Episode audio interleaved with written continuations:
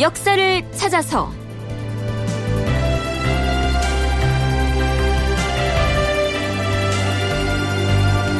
제 549편 한명회의 어린 사위가 왕위를 차지하다.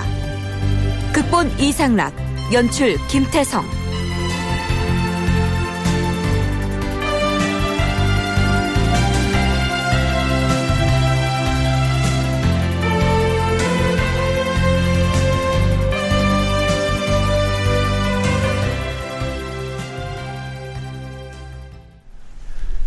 청취자 여러분 안녕하십니까?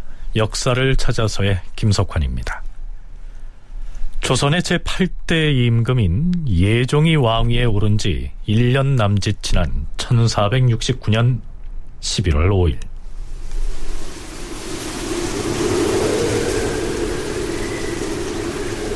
주상 전하 승정원 숙직당번 원상 김국광이 옵니다 어서 들어오시오, 원상. 예, 전하.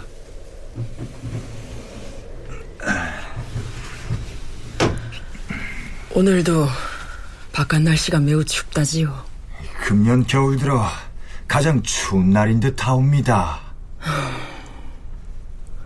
오늘이 겨우 동짓달 초 닷새 날인데 날씨가 이처럼 추운 걸 보니 금년 겨울엔 혹한이 닥칠 것 같은데 백성들이 걱정이요. 예, 전하. 백성들이 심히 걱정되옵니다. 과인은 일찍이 군주가 몸이 아프다는 이유로 죄인들에 대하여 사면령을 내리는 것은 가소로운 일이라고 생각하였소. 그런데, 아, 내가 꼭 병이 있어서 그러는 것은 아니고, 단지 이번 겨울 추위가 워낙 대단하다고 하니 가벼운 죄를 짓고 옥에 갇혀있는 죄인들은 사면해주는 것이 좋을 듯한데 원상의 생각은 어떠하오? 이 추운 겨울에 죄인을 석방하라고 명령을 내리는 것은 가히 제왕이 베풀 만한 은전으로서 세조조에도 또한 행한 바가 있사옵니다. 하면 지체하지 말고 사면에 관한 일을 승지들과 의논하여 규지를 초하여 올리도록 하시오. 예, 주상 전하. 이날 예종은 의군부와 형조에 다음과 같은 내용의 교지를 내립니다. 이제 한겨울을 당하여 일기가 매우 찬데 오랫동안 옥에 갇힌 자가 비명의 목숨을 잃을까 염려스럽도다. 그리하여 과인은 이달 초 닷새 새벽 이전에 도적질을 했거나 강상에 관계된 죄인을 제외하되 도형 이하의 죄를 짓고 옥에 갇힌 죄수들은 모두 석방하도록 명하는 바이다. 죄가 비록 중대하긴 하나 그 정상이 용서할 만한 사람인지 죄가 비록 가벼우나 징계하지 아니할 수 없는 자인지 판단이 어려운 경우 수인의 죄명과 정상을 의논하여 아뢰어서 석방토록 하고 이를 각 도의의 관찰사에게도 아울러 고유하라. 자, 여기에서 도적과 강상의 죄를 범한 자는 사면 대상에서 제외하겠다라고 했는데요. 강상을 어긴 죄인이란 유교의 삼강과 오상을 어긴 죄인을 일컫습니다. 뭐 삼강이야 다 아실 것이고요. 이 오상은 군신유의, 부자유친, 부부유별, 장유유서, 붕우유신 등을 일컫습니다. 말하자면 임금에게 불충한 반역죄를 범했거나 혹은 자식이 부모를 해쳤다거나 하는 그런 유교 윤리적으로는 도저히 용서할 수 없는 죄를 범한 사람들을 일컫습니다. 도형 이하의 죄인들을 사면하겠다고 했는데요. 이 도형은 대체로 복역 기간이 1년에서 3년까지인 징역형을 일컫죠. 자, 진행하다 보니까 조선시대의 형률과 또 사면에 관련된 얘기를 조금 자세히 거론했는데요. 우리가 예종실록에 올라 있는 이 기사를 소개하는 이유는 따로 있습니다. 예종이 이 사면령을 내리면서 했던 얘기, 즉, 군주가 몸이 아프다는 이유로 죄인들에 대해서 사면령을 내리는 것을 평소에는 가소롭게 여겼다. 다만 겨울 날씨가 너무 추워서 불쌍한 죄수들을 풀어주는 것이다. 하지만 내가 몸이 아프다고 해서 베푸는 저는 절대로 아니다. 예종의 이 발언에 주목하려고 합니다. 젊은 나이에도 불구하고 예종은 건강에 문제가 있었던 모양입니다. 연세대 국학연구원 윤훈표 연구원의 얘기를 들어보시죠. 예종의 건강은 좋은 편이 아니었습니다. 이미 사망이 얼마 전에 승종원에다가 내가 족질로 이 다리에 이제 그이 아파가지고 오랫동안 정사를 보지 못했는데 지체된 일이 없느냐라고 물었을 정도입니다. 그러니까 이미 아주 전부터 건강에 문제가 있었기 때문에 그 상당 기간 정사를 그 보지 못했던 사실이 확인됩니다. 그러므로 갑자기 없던 병이 생기고 어 그래가지고 뭐그 아주 빠른 어떤 시간 안에 그 악화돼가지고 그 사망한 게 아니라 이미 그 상당 기간 앓고 있었다라고 그 예, 보여집니다. 그런데 이제 문제는 그의 개인적인 성품도 크게 작용했는데요. 자, 예종의 어떤 성품이 그의 죽음을 재촉했다는 얘기일까요? 대비가 나중에 이제 그 예종이 그 죽고 나서 회고하는 자리에서 뭐라고 얘기했냐면 예종이 그 병을 앓고 있었지만 꼭 그 참고 문안을 열심히 하는 관계로 더욱 심해진 것이라고 그 언급을 했습니다. 그러니까 병을 앓고 있었는데 제대로 치료하지 않고 참고서 그 여러 가지 정사와 불리한 일을 하다가 업무를 보다가 갑자기 이제 깊어져 가지고 사망에 이르게 된 것이라고 보여집니다. 그러니까 그 아주 나이가 그 젊었기 때문에 건강에 자신이 있다 이렇게 해서 좀 무리했던 게 결과적으로 화근이 되었던 것이라고 생각됩니다. 예종이 죽고 나서 대비인 정의왕후가 했다는 회고담은 이렇습니다. 주장이 병을 앓을 때에도 날마다 나한테 문안 인사를 왔었다. 나는 그저 병이 위중하면 어찌 이와 같이 하겠느냐 생각하고 그게 염려하지 않았던 것인데 이제 이 지경에 이르렀으니 자, 하지만 적어도 예종실록의 기사만을 놓고 보면 예종의 죽음은 매우 갑작스러웠던 것으로 돼 있습니다. 가톨릭대 최선혜 교수의 얘기를 들어보시죠. 26일에 처음으로 이제 국왕이 불리하다라고 나오고 이제 다음 날이죠. 27일 날 종친 관료 뭐 여러 사람들이 예종을 병문안했는데 아, 여전히 왕이 편치 않다 그렇게 기록돼 있고요. 그 다음에 이제 3일째죠. 28일 날 아침 진시 이제 오전에 승하했다라고 나옵니다. 그러니까 26일 날 아프시고 27일, 28일에 돌아가시니까 어떻게 보면 갑작스러운 죽음일 수는 있는데요.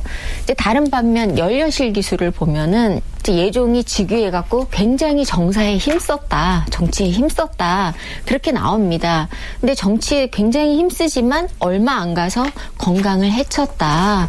그러니까 이게 갑자기 아픈 건 아니고요. 아마도 예종은 이제 건강이 안 좋았다라고 기록되어 있고요.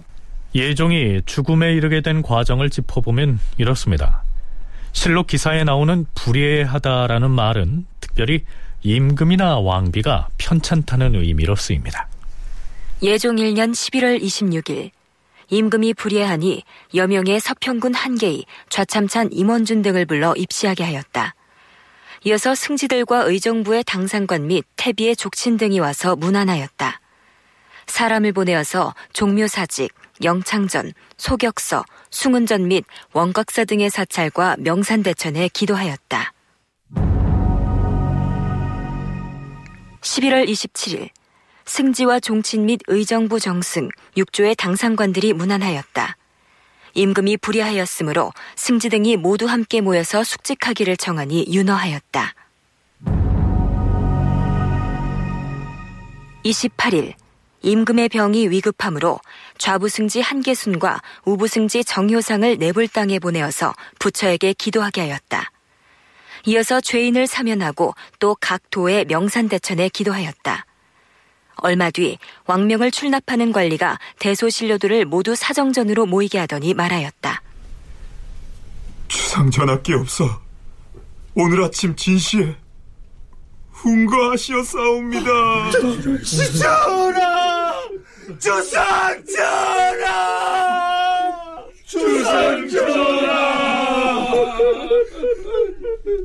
자, 이때 예종의 나이가 우리 나이로 스무 살, 만으로는 열아홉 살이었습니다. 임금으로서의 업적을 평가하기에는 그의 치세가 너무나 짧았지만 그는 짧은 재위 기간에도 불구하고 통치 과정에서 자신의 개성을 여실히 드러냈죠. 예종은 8살에 왕세자로 책봉이 되어서 이제 19세에 즉위했죠. 그래서 왕위에는 사실 짧게 있었지만 그 누구보다도 세자로서 오랫동안 그 부왕 세조 치하에서 교육을 받았습니다. 그래서 어린 나이지만 세조의 명에 따라서 강론에도 참여하고 그 세조가 경연을 폐지시킨 다음에는 자기가 직접 강론을 열었거든요. 그래서 그 강론에서 문무관한테 그 세자이던 예종이 경서도 가르치고 그다음에 직접 여러 가지 서무도 제결했습니다. 그뿐만이 아니라 이제 사신도 접대하고 뭐 과거 시험도 관장하고 등등 여러 가지 훈련을 겪었기 때문에 이제 재위 기간은 비록 짧았지만 조선사 연구자들 중에는 만일 예종이 더 오래 보위에 있었더라면 적어도 강력한 국왕의 권위를 세우는 일에 있어서만은 아버지인 세조의 견줄만 했을 것이다. 이렇게 평가하는 사람들도 있습니다. 어린 나이였지만 강권 통치를 했다는 얘기입니다. 법을 운영하거나 군의 어떤 통수권을 행사하는 데 있어서는 조금이라도 많은 일을 위반하거나 어기는 자가 있으면 아주 단호하게 조치했습니다. 음, 가장 그 유명한 사건으로 그 남이와 그 강순의 옥사를 둘 수 있는데요. 예, 그들은 그 세조 때 이시의 난을 진압하는데 아주 공이 컸고 더불어 이 남이는 태종의 외 증손이고 또 개국 공신인 남제의 어떤 증손인 명문가 출신입니다. 그래서 왕가하고도 아주 가까운 사이였죠. 그럼에도 불구하고 사정을 조금도 보아주지 않았습니다. 그래서 이 아버지처럼 국왕의 권위에 대해서 도전하는 사람에 대해서는 그 누구라도 설사 명문가라고 하더라도 용서하지 않았습니다.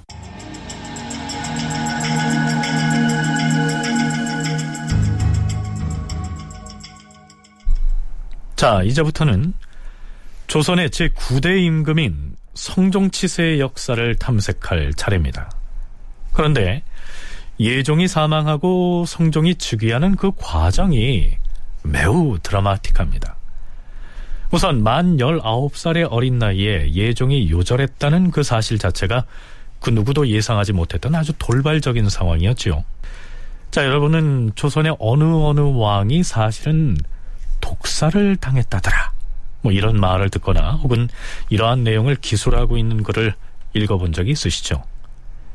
후대 사람들에 의해서 독살설에 휘말린 임금이 한두 사람이 아닌데요. 자, 이 사실들을 어떻게 이해해야 할까요? 조선 시대 같은 경우에는 사실은 굉장히 안정된 왕조지만 이제 국왕은 27명이었거든요. 근데 현재 이제 뭐 학계 또는 제하에서 어 이분이 혹시 독살당한 것이 아닐까라고 제기되는 분들은 이제 8명이에요. 왕은. 그리고 세자는 이제 2명 정도가 있는데요. 근데 사실상 고종의 경우를 제외하면은 되게 정황 증거이지 무슨 독살의 어떤 결정적인 용의자라든지 독살을 해야만 어떤 이익을 볼 상황이라든지 뭐 이런 거는 사실 찾기 힘듭니다.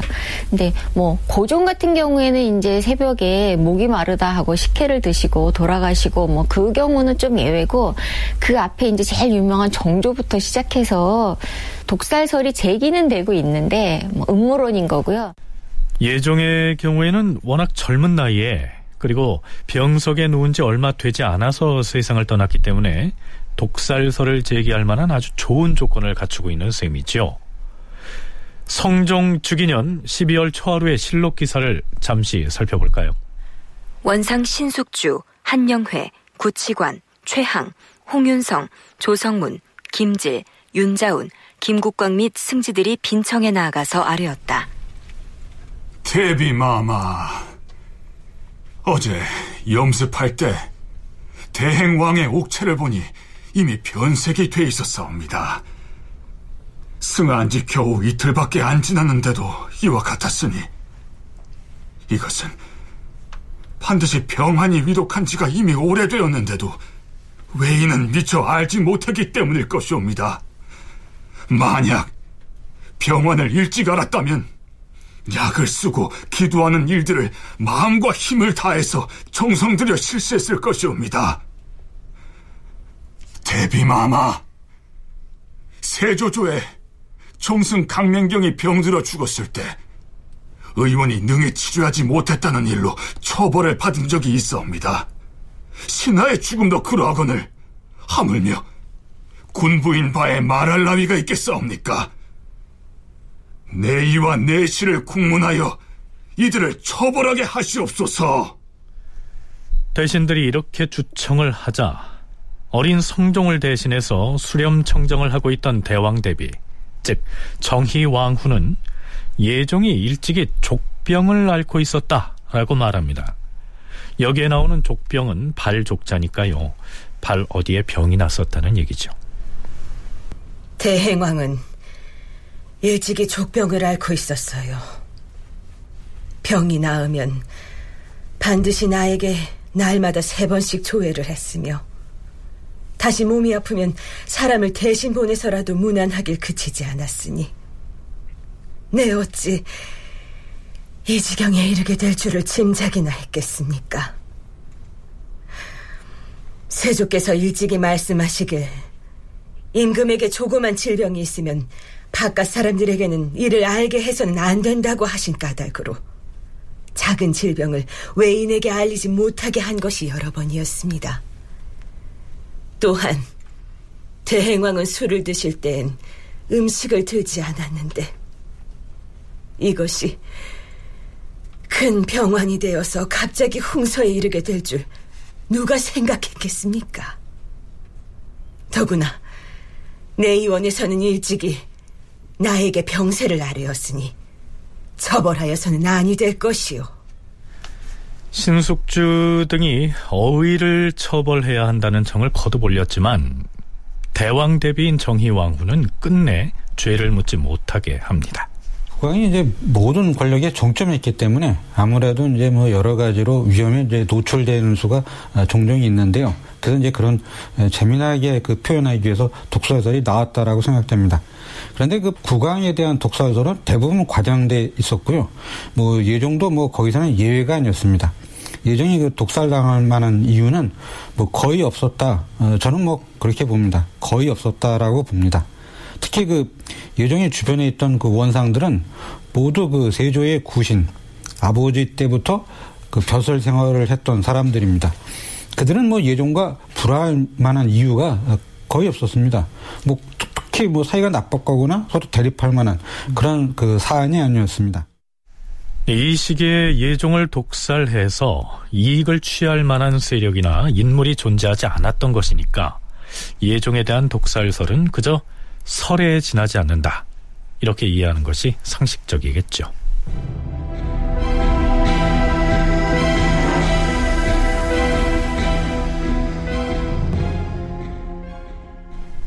그렇다면 예종이 사망한 뒤에 어떻게 해서 왕위가 당시 13살에 불과했던 어린 성종에게 넘어가게 됐을까요? 다시 예종 사망 직후의 상황으로 돌아가 보기로 하죠. 서기 1469년 11월 28일 진시에 예종이 세상을 떠납니다. 진시면 아침 7시에서 9시 사이에 해당합니다. 이날 예종께서 병세가 위독하니 고령군 신숙주와 상당군 한명회를 비롯한 원상들과 의정부 대신들이 사정전에 문 밖에 모여 있었다. 진시의 왕이 홍서하였다.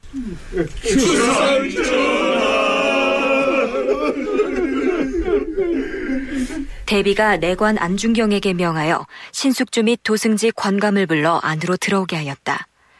조금 후에 신숙주 등이 밖으로 나가서 여러 원상 및 승지들과 더불어 의논한 다음 병조에 명하였다. 병조에서는 속히 군사를 거느리고 가서 대궐 안팎의 문을 닫아 걸고 엄하게 경비하도록 하라. 이는 대왕 대비의 명이시다.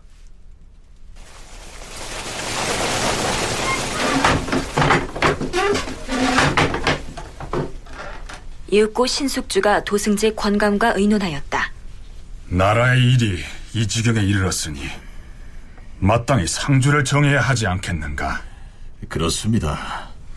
하지만 그 문제는 왕실의 최고 어른이신 대비마마께 품달해서 결정을 해야 하지 않겠습니까?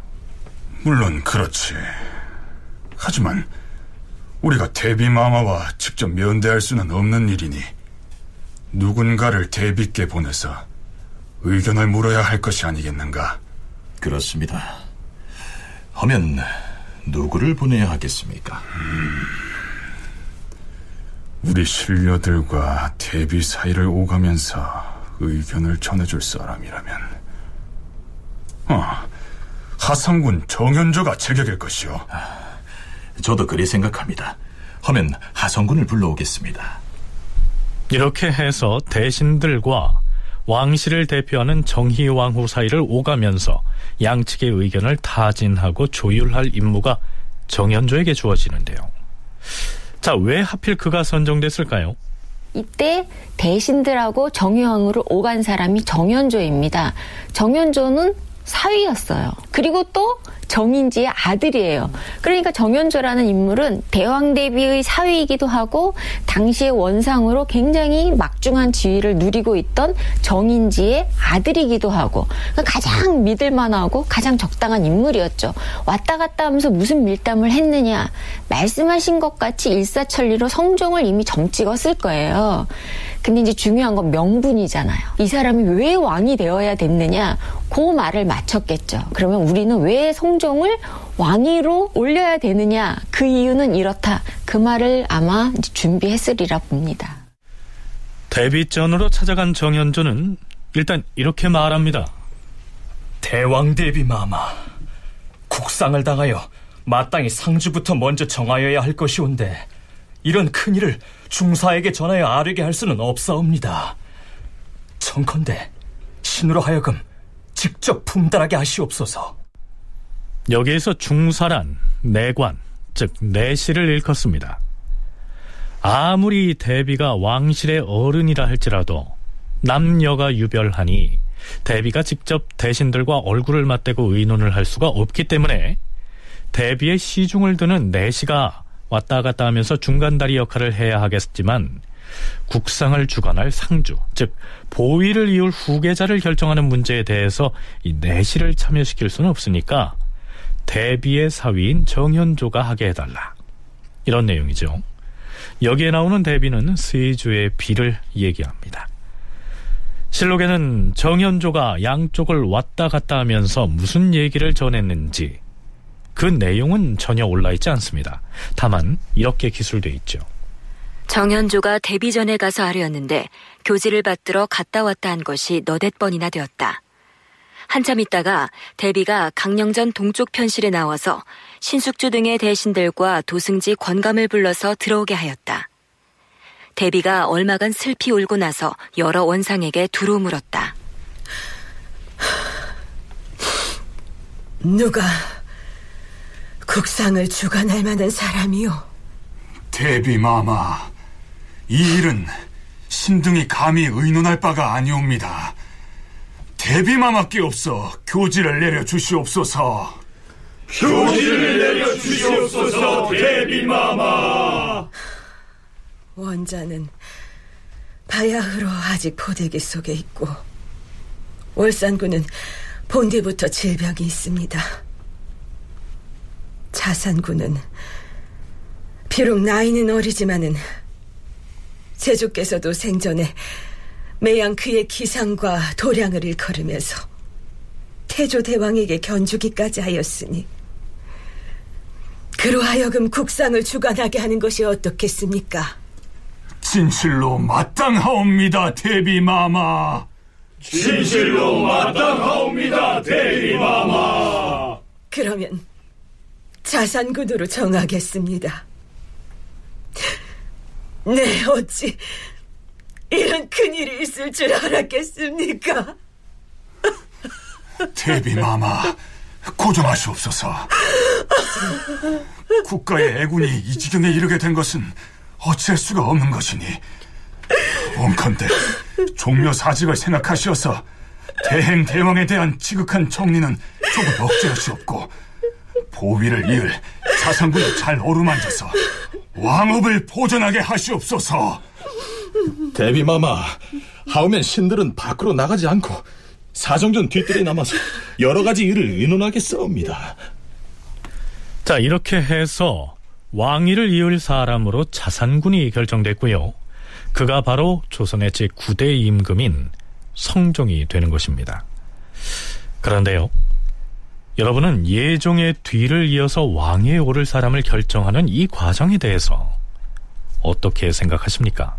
정식으로 안건을 이야기해가지고 정유왕과 주상이 누구로 했으면 좋겠는가 그렇게 이제 그 대신들한테 물었을 때 대신들이 그것은 우리가 결정할 문제가 아니라 대왕 대비께서 맡아서 정해 주셔야 할 문제입니다. 그러니까 월성군은 병이 있어서 곤란하고 옛날 그 세조가 자산군을 일컬어서 태조의 이상이 있다 그런 이유로 자산군에게 임금의 자리를 맡기도록 이렇게 결정을 합니다. 그것밖에는 기록이 없습니다. 보다 자세한 어떤 그 이 기록 내용은 전해지지 않기 때문에 알 수가 없는데 아마도 이제 그런 형태로다가 의견 조율이 되면서 결정적으로 이제 자산군에게 보위가 넘어간 것으로 그렇게 이제 되었을 것입니다. 정리해서 설명을 하자면 예종이 사망했을 때 예종의 아들로서 제한대군이 있었습니다. 그런데 이 제한대군은 이때 겨우 4살이었습니다. 그래서 대비가 그를 일컬어서 아직 포대기 속에 있다 이렇게 표현한 것이죠. 그 어린 왕자는 일단 왕위 계승 후보에서 제외된 것입니다. 그 다음 후보를 살펴보지요. 그 젊은 그 임금이 세상을 떠날 줄은 아무도 예상을 못했던 것이죠. 근데 문제는 그 친아들, 친자가 제한되고 있었는데 그때 겨우 4살이었습니다. 그 왕이 되기에는 너무 어렸죠. 또 설사 세운다고 하더라도 15년 이상 섭정을 해야 되는데, 그러니까 19살까지는 돼야죠. 그 기간 동안 이제 섭정을 해야 되는데, 이건 아무리 생각해도 너무 그 길었습니다. 따라서 이제 그 제한대군의 사촌 형들, 그 예종의 형이 있었는데, 그 사람이 이제 그 의경 세자인데요. 후대 이제 송종이 즉위하고 나서 덕종으로 그 추전한 그런 그 사람인데 그 의경세자의 아들 둘이 있었는데 월산군하고 자산군 요 둘이 있었습니다. 애초에 예종은 세조의 둘째 아들이었습니다. 세조의 맏아들은 의경세자였는데요. 그는 두 아들을 남겨두고 스무 살의 나이로 세상을 떠났기 때문에 세조가 사망했을 때 차남이었던 예종이 왕위를 이었던 것이죠. 그러다가 예종이 죽었으니까 죽은 형의 두 아들에게 왕위 계승권이 넘어간 것입니다. 그런데 첫째 아들은 18살의 월산군이었고 둘째 아들이 바로 13살의 자산군이었습니다. 자, 그렇다면 당연히 형인 월산군이 왕위를 물려받아야 하지 않았겠습니까? 그런데 세조의 비인 정희왕후가 월산군은 질병이 있고 자산군은 비록 나이는 어리지만은 세조께서도 생전의 매양 그의 기상과 도량을 일컬으면서 태조대왕에게 견주기까지 하였으니 그로 하여금 국상을 주관하게 하는 것이 어떻겠습니까? 자 이렇게 말을 했다면 의당 신하들은 깜짝 놀라서 들고 일어나야 마땅하죠. 대비마마 자산군이라니요 이는 천부당 만부당한 일이옵니다 어찌 나이가 18살에 이른 월산군을 제쳐두고 13살짜리 동생인 자산군에게 보위를 물려줄 수 있단 말씀이옵니까? 이는 아니 될 말씀이옵니다. 천하에 이런 법은 없사옵니다. 자산군을 보위에 올리라는 명을 거두어 주시옵소서 대비마마. 거두어 주시옵소서 대비마마. 자, 이래야 상식적이지요. 정희왕후는 형인 월산군이 질병이 있다고 했지만 월산군은 그 후로도 멀쩡하게 꽤 오래 생존하는 걸로 봐서 왕위 계승자로서의 자격에 이 결격 사유로 삼기에는 질병이 있다는 표현은 좀 어딘지 어색하게 들립니다. 자, 이 상황을 이해하기 위해서는 대비인 정희왕후와 훈구 대신들의 이해관계를 생각해 봐야 합니다. 정의 왕후만 마음에 두는 사람을 할 수는 없었잖아요. 원상이 버티고 있었죠. 그러면은 가장 적당한 후보자는 정의 왕후하고 원상하고 공동의 이익에 딱 맞아 떨어지는 사람이었죠. 그 사람이 바로 이제 성종이었습니다. 그래서 먼저 밀담을 이제 말씀하시면 이제 정의 왕후가 주관하는 공식적인 대신 회의가 열리기 이전에 그 다음에 뭐 뭔가 공식 섭정이니 뭐 어떤 행사가 있기 전에 이제 정현조를 연락책으로 삼아서 대신들하고 몇 번 왔다 갔다 밀담이 오갔다라고 나오지요. 근데 왜 이런 과정이 생기냐 하면 정유왕후는 아직 공식적인 섭정을 안 했잖아요. 그러니까 자기 마음대로 승지를 오라가라 할 수 없는 상황이었죠. 정희왕후와 원상들의 공동의 이익에 부합하는 인물이 바로 동생인 자산군이었다라고 했는데요. 자, 왜 그럴까요?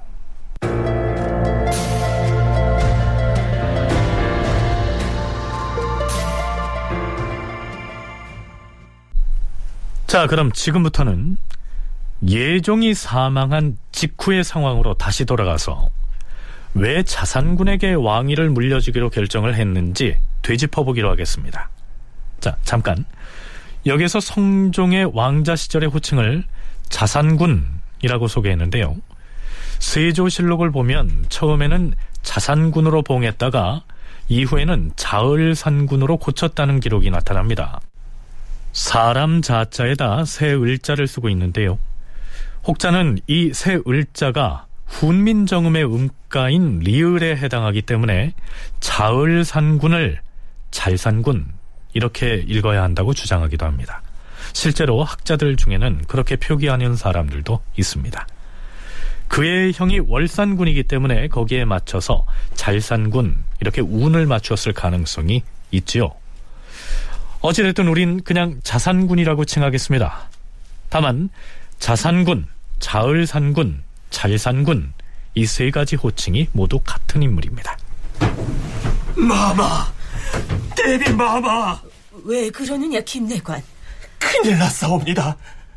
주상 전하께서 주상이 왜? 주상 전하께서 승하시옵사옵니다. 대왕 대비, 즉 예종의 어머니가 되는 정희왕으로서는 첫째 아들인 의경세자가 요절한 마당에 둘째인 예종까지 스무 살의 나이에 사망하고 말았으니까 청천명력 같은 사태였겠죠. 하지만 냉정을 되찾은 대비는 왕권을 이어받을 후계자를 누구로 할 것인지를 놓고 고민에 빠졌을 것입니다. 아마도 측근과 이런 얘기를 주고받지 않았을까요? 대비 마마, 지금 슬픔에만 잠겨 계실 때가 아니옵니다. 왕실의 최고 어른으로서 국상을 주관할 상주를 정의해야 할 것이옵니다. 알겠다. 지금 월산군과 자산군은 어찌하고 있느냐? 두 분 모두 슬픔에 잠겨 있사옵니다. 대비 마마, 예조에 연락해서 월산군이 상주로서 갖춰야 할 것들을 알려달라고 해야 하지 않겠사옵니까? 김내관, 너도 월산군이 보위를 이어야 한다고 생각하느냐? 마땅히 그리 되어야 하는 것 아니겠사옵니까? 승하하신 전하의 아드님은 기껏 네 살이시니. 그렇지. 마땅히 그리 되어야 하겠지. 허나 왕위를 계승할 왕자를 대비인 내 마음대로 정할 처지가 아니라는 것이 문제다. 아무렴 두 분 대군 중에서 이 장자인 월산군을 보위에 올리겠다는데 원성을 비롯한 대신들이 설마 다른 의견을 내겠사옵니까? 월산군을 올리는 것이 마땅한데 그것이 쉽지 않을 것 같구나. 월산군, 자산군, 월산군, 자산군. 자, 18살의 월산군이 국왕의 상주를 맡고 또한 보위를 잇는 것이 지극히 당연할 것 같은데요. 그들의 할머니인 정희 왕후는 왜 이처럼 자신 없어 하고 있는 것일까요? 정의왕후를 축구로 하는 이제 왕실 종친들이 있었고 그 밑에 또 누가 대거 포진하고 있었냐면 세조 때부터 정치를 함께 해왔던 구신들, 공신들이죠. 그다음에 이제 재상들이 있었는데 이 두 축이 의견 조절을 이제 조율을 하게 됩니다. 그때 이제 당시 그 외척으로서 큰 권한을 쥐고 있었던 이 한명의 역할. 아마도 이제 그 사람이 대단히 아마 중요한 어떤 중간에서 조정을 했을 거라고 이제 추측이 됩니다. 기록에는 잘 안 남아 있는데요. 그의 위치라든가 역량으로 봐서 한 명의를 빼놓고는 뭐 이야기할 수가 없는 거죠. 근데 이제 문제가 되는 게 뭐냐면 이 월산군과 자산군의 이 여러 가지 어떤 상황을 비교를 해 봐야 됩니다. 건강 상태라든가 아니면 이 대업을 개선했을 때 잘 해 나갈 수 있는가 하는 능력 또는 어떤 성격의 문제. 정의 왕후가 아무리 왕실의 최고 어른이라곤 하지만 왕위 계승권자를 결정하는 데 있어서 공신들의 입김을 무시할 수가 없기 때문입니다. 원상들 중에서도 대비가 가장 신경 써야 하는 사람은 바로 한명회였을 것입니다.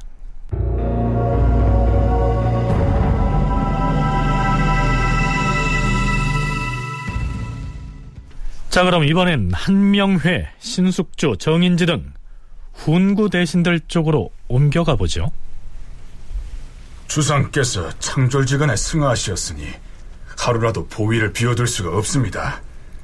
당장 국상을 주관할 상주를 결정해야 할 것입니다. 그렇지요. 헌데 원자가 아직 네 살에 불과하니 마땅히 어린 원자에게는 보위를 잊게 할 수가 없습니다. 허면 월산군과 자산군 중에서 태길하여야 하겠는데 월산군의 나이가 18이고 자산군은 이제 고작 13살이니 마땅히 월산군을 왕위에 올려야 하나. 음. 이 문제는 상당군의 의견을 들어봐야 할 것 같습니다. 상당군도 뭐라 말씀을 좀 해보세요. 상당군은 다름 아닌 한명회입니다. 드디어 그가 입을 엽니다. 승하하신 대행대왕의 장자가 네 살에 불과하여 어차피 장자 상속은 불가능하게 되었습니다. 이제 대행대왕의 두 조카인 월산군과 자산군 중에서 선택을 하여야 하는데 종묘사직을 위해서 과연 누구를 보위에 올려야 하는지를 냉철하게 살펴야 할 것입니다. 아, 상당군 말씀에 일리가 있습니다. 그러니 우리가 대군들 중에서 누군가를 천거하기로 의견을 모은다면 그 명분이 합당해야 할 것입니다. 마땅히 명분이 있어야 하겠지요. 후면 상당군께서는 종묘 사직을 위하여 누구를 천거해야 한다고 생각하시오? 음, 자산군이 왕위에 올라야 합니다. 맞소이다. 자산군을 보위에 올려야 합니다. 아니 자산군이라뇨. 음. 자, 자, 자.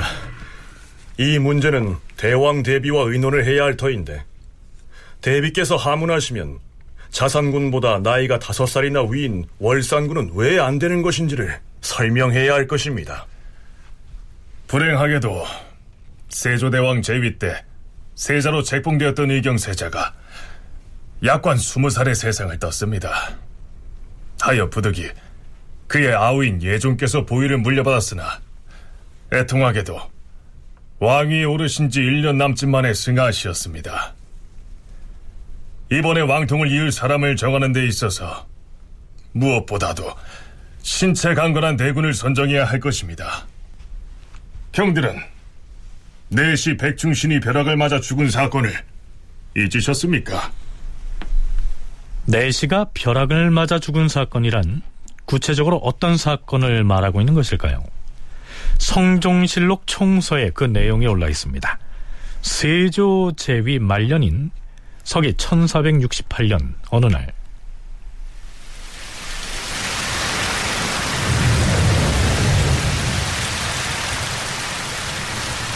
자산군이 일찍이 형 월산군과 더불어 세조를 모시고 궁중의 어느 마루에서 글을 읽고 있었다. 그런데 그때 마침 천둥 소리가 진동하고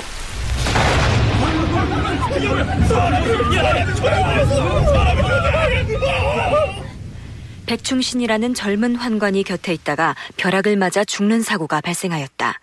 임금을 모시고 있던 사람들은 모두 놀라서 몸을 피하다 넘어지는 등 소란이 일어났다. 그러나 자산군만은 조금도 두려워하는 기색이 없이 언어와 행동이 침착하여 평상시와 다름이 없으므로 사람들이 모두 이를 기이하게 여겼다. 왕의 조부인 세조께서 자산군을 기특하게 여기어 자랑스러워하였으며 특별히 자산군에게 태조의 기상이 있다고 말하였다. 포장지가 있고요. 그 다음에 알맹이가 있습니다. 성종을 왕으로 세우는데 포장지는 성종실록에 계속 강조하는 게 세조가 특별히 성종을 사랑했다라고 하고 굉장히 태조의 기상을 지녔다. 그러니까 이미 부왕인 할아버지죠. 그러니까 세조가 이미 이 사람을 왕족으로서의 왕으로서의 기상을 지닌 걸로 평가했을 정도이다. 뭐 그렇게 이제 세조의 권위를 끌어들인 게 포장지고요. 이제 또 하나의 포장지가 대궐에 천둥 벼락이 쳐갖고 사람들이 다 죽고 놀랐고 그리고 거기 하필이면 월상군을 끌어들여요. 월상군도 같이 있었는데 월상군은 뭐 놀래갖고 사색이 됐는데 성종은 의연했다. 이것도 또 포장지의 두 번째 포장지죠. 최선예 교수는 형인 월산군을 제치고 다섯 살이나 어린 동생 자산군이 대신들의 선택을 받은 이유로서 실록에서는 자산군이 벼락을 쳤을 때 의연한 자세를 보였다든가 세조로부터 태조의 기상이 있다는 칭찬을 들었다든가 이런 사례를 들고 있지만 이러한 이야기들은 겉으로 드러난 포장지에 불과하다고 얘기합니다. 그렇다면 이 포장지 속의 진짜 내용은 무엇일까요? 그 답은 한명회와 자산군의 관계에서 찾아야 할 것 같습니다. 자산군은 이때 13살에 불과했지만 이미 한 해 전에 결혼을 한 상태였고요. 그의 장인이 바로 한명회였던 것이죠. 조선 국왕 이야기의 저자 임용환은 자신의 저서에서 이렇게 기술하고 있습니다. 월산군과 자산군의 처지가 역전된 상황에 대하여 생각해 볼 수 있는 또 하나의 가능성은 자산군의 장인이 바로 한영회였다는 사실이다. 사실 한영회의 야심은 집요해서 첫 딸을 예종에게 시집 보냈다. 그 사이에서 아들이 태어났다면 자신의 외손자가 왕이 될 가능성이 있었으나 불행히도 그녀는 자식을 보지 못하고 죽고 말았다. 그러나 다시 예상치 못한 기회가 왔다. 한명회의 둘째 딸이 자산군과 난지 1년 만에 예종이 사망했던 것이다. 한명회로서는 당연히 자산군의 즉위를 원했을 것이다. 그래서 이 역전극을 전적으로 한명회의 공작이었다고 해석하는 사람들도 있다. 그런데요, 형인 월산군이 자산군에 비해서 실제로 건강이 좋지 않았을 가능성도 있습니다. 그것이 사실이라면 왕위 계승권자로서는 결격 사유가 될 수도 있었겠죠. 윤훈표 연구원의 얘기입니다. 예종이 아주 젊은 나이인데도 갑자기 그 병으로 사망하는 스무 살의 병으로 사망했다라고 하는 것은 상당히 그 충격이 큰 것이었죠. 그러니까 월상군을 세웠다가 다시 한번 또 젊은 나이에 병이 걸려서 어, 갑자기 그 세상을 떠나게 된다면 정말로 그 안가로서는 아주 기가 막힐 그 노릇이 되어가지고 이것은 아마 막아야만 됐을 겁니다. 어, 즉 월상군을 정하기에는 그의 건강이 나빴다라는 사실이 뭐 다른 때 같았으면 뭐 큰 문제가 안 됐을 텐데 바로 그 예종이 그 사망한 이 상황 그 병으로 스무 살의 젊은 왕이 사망했다는 이 상황 속에서는 아주 결정적인 그 약점이 되지 않았겠는가 이렇게 판단이 됩니다. 그렇다면 자산군보다 나이가 다섯 살이나 위인 월산군은 왜 나이 어린 자산군에게 밀렸을까요? 아마도 인적 배경의 열세 때문이 아니었을까 생각이 되는데요. 월산군의 장인은 무인 출신의 박중선이었습니다. 무과 급제자였는데 글도 모르고 노래하고 굉장히 여색을 즐겼다 이렇게 나오고 있고요. 더 중요한 거는 한명회한테 말하자면 이렇게 빌붙어서 출세한 사람입니다. 그러니까 그닥 별 볼 일이 없었고요. 성종의 장인이 바로 한명회였죠. 그러니까 그 당시 한명회가 누구예요? 세조 이래 정말 권력의 핵심 중에 핵심이 있던 사람이 한명회죠. 그러니까 한명회가 장인이었던 성종을 물리칠 사람은 아무도 없었던 거죠. 그러니까 이제 알맹이는 뭐냐 놓고 보면은 한명회를 비롯한 원상들이 누구를 세울까 했을 때 그 원상제의 중심이었던 한명회, 그 한명회가 나의 사위를 올리겠다라고 했을 때 한명회가 원상들에게 내 사위인 자산군을 보위에 올리겠다. 이렇게 말을 했을 때 당시 한명회가 누리고 있던 위세로 미루어서 과연 드러내놓고 반대할 사람이 있었겠느냐 이런 얘기입니다.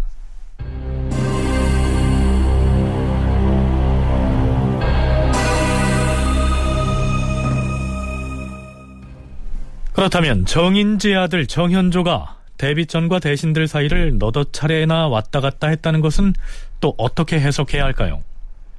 우선은 한 명의 신숙주 등의 원상들과 대비 사이에서 논의되고 있는 후계자 결정 과정을 극비리에 진행할 필요가 있었겠죠. 그 과정이 대단히 은밀해야만 됐습니다. 만에 하나 이게 이 사실이 외부로 그 유출되었다가는 어, 커다란 소동이 이제 일어났을지 모릅니다.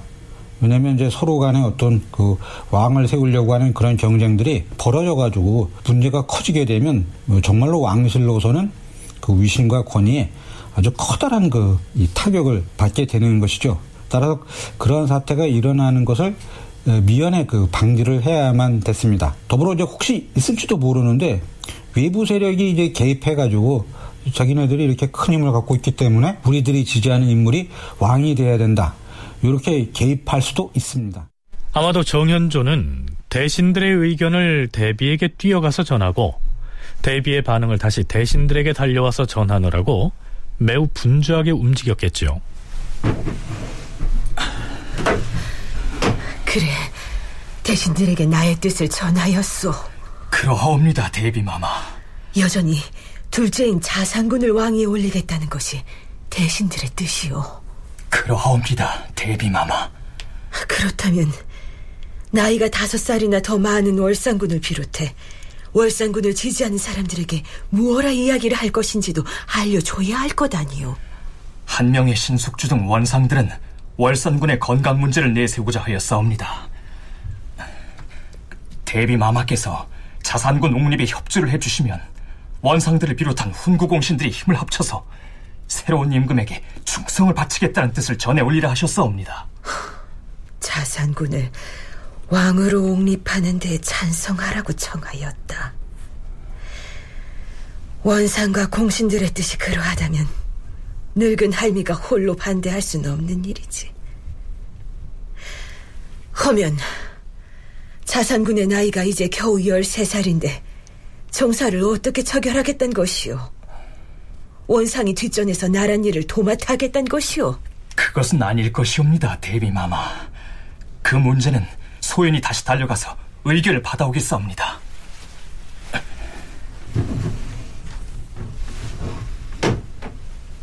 대비 입장도 마찬가지예요. 그럼 정의 대비는 왜 월상군을 제치고 어, 성종을 택했을까? 정의 대비 입장에서도 원상들하고 뭔가 이렇게 손잡고 일을 처리해 가야 됐거든요. 원상들하고 뭔가 이렇게 같이 어, 말하자면 한 배를 이미 탔는데 그 원상들이 지지하고 지원하고 원상들의 핵심 세력인 한 명의 사위인 자을상군을 정의 대부도 원할 수밖에 없었죠. 그래야 자기도 안정되고 왕실도 안정되고 왕조가 안정되고 그러니까 그 당시의 상황에서 성종은 가장 베스트 초이스였다. 이렇게 말할 수 있습니다. 어, 그래. 대비 전에 다녀왔는가? 대왕 대비께서 뭐라 하시던가? 우리의 제안을 수용하겠다 하셨는가? 예. 자산군을 옹립하겠다는 제안을 받아들이겠다고 하였사온데. 음, 그런데 13살 어린 왕을 보위에 앉혀놓고 정사를 어떻게 처결할 것인지 그 의견을 받아오라 하셨습니다. 그야 당연히 자상군이 나이가 어린데다 제왕이 될 공부를 한 적이 없으니 우리 원상들이 원상들은 이전 저런 원상으로서 임금을 보필하되 임금이 어림으로 섭정을 해야지요. 아, 옳은 말씀이요. 수렴 청정을 해야 할 것입니다. 하오면 수렴 청정을 누구에게 맡겨야 한다는 말씀입니까? 당연히 왕실의 최고 어른인 대왕 대비께서 하셔야지요. 그럼 대비 마마께 그렇게 전해 올리면 되겠습니까? 음, 그리 하시게. 우린 그 사이에 대왕 대비와 새 임금이 발표할 교설 작성하겠네. 이렇게 해서 한명회 신숙주를 주축으로 한 훈구 대신들과 세조의 비인 정희왕후 사이에 자산군으로 옹립하는 쪽으로 합의가 이루어집니다. 물론 앞에서 들려드린 내용은 우리가 프로그램 진행상 대비와 대신들 간에 오갔을 것으로 추정되는 상황을 가정해서 꾸며본 것입니다. 자, 이런 사전 조율 과정이 있었기 때문에 공식 회의에서 누가 국상을 주관할 만한 사람인지 경들의 의견을 듣고 싶습니다. 이 일은 신등이 감히 의논할 바가 아니옵니다. 신등은 대왕 대비마마의 교지를 듣기를 원하옵니다. 원자는 바야흐로 포대기 속에 있고 월산군은 본디부터 질병이 있습니다. 자산군은 비록 나이는 어리지만은 세조께서도 매양 그의 기상과 도령을 일컬으면서 태조에게 견주기까지 하였으니 자산군으로 하여금 국상을 주관하게 하는 것이 어떻겠습니까? 진실로 마땅하옵니다. 진실로 마땅하옵니다.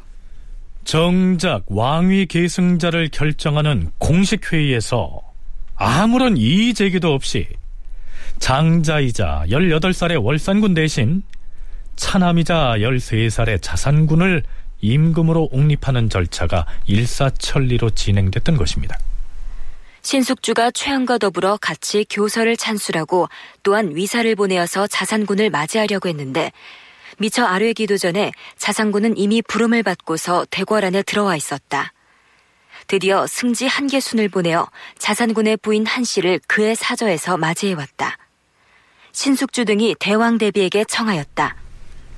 대왕 대비 마마, 이제부터는 대비 마마께 없어 정사를 청단하시기를 청하오니 부디 윤허하시옵소서. 자, 이게 무슨 얘기냐면 보위에 오를 임금이 어리니까 수렴청정, 즉 섭정을 맡는 것을 허락해달라. 신숙주가 이렇게 청하고 있는 것이죠. 그런데 대비는 일단은 이 수렴 청정을 사양합니다. 내가 복이 적어서 이와 같은 자식의 흉사를 당했으니 이제 난 별궁으로 조용히 물러나서 스스로를 보양하려고 하오. 더구나 난 문자를 알지 못해 정사를 청단하기가 어려운 반면 보위를 물려받을 새 임금의 어머니 수비는 글도 알고 또한 사리도 밝으니 수렴 청정을 감당할 만할 것이오. 대왕 대비 마마, 온 나라 신민의 소망이 이와 같사오니 신들의 청을 대비 마마께서 힘써 따르시기를 원하옵니다. 대비가 사양하기를 두세 번이나 하였다. 신숙주 등이 굳이 다시 청하고 대비에게 이내 장계를 올렸다. 자, 새로 즉위하게 될 성종의 할머니 정희왕후는 대신들의 섭정 권유를 어떻게 받아들일까요? 받아들인다면 문자를 모른다는 대비가 어떻게 복잡다단한 나랏일을 맡아서 청단할 수가 있었을까요? 다큐멘터리 역사를 찾아서 다음 주 이 시간에 계속하겠습니다.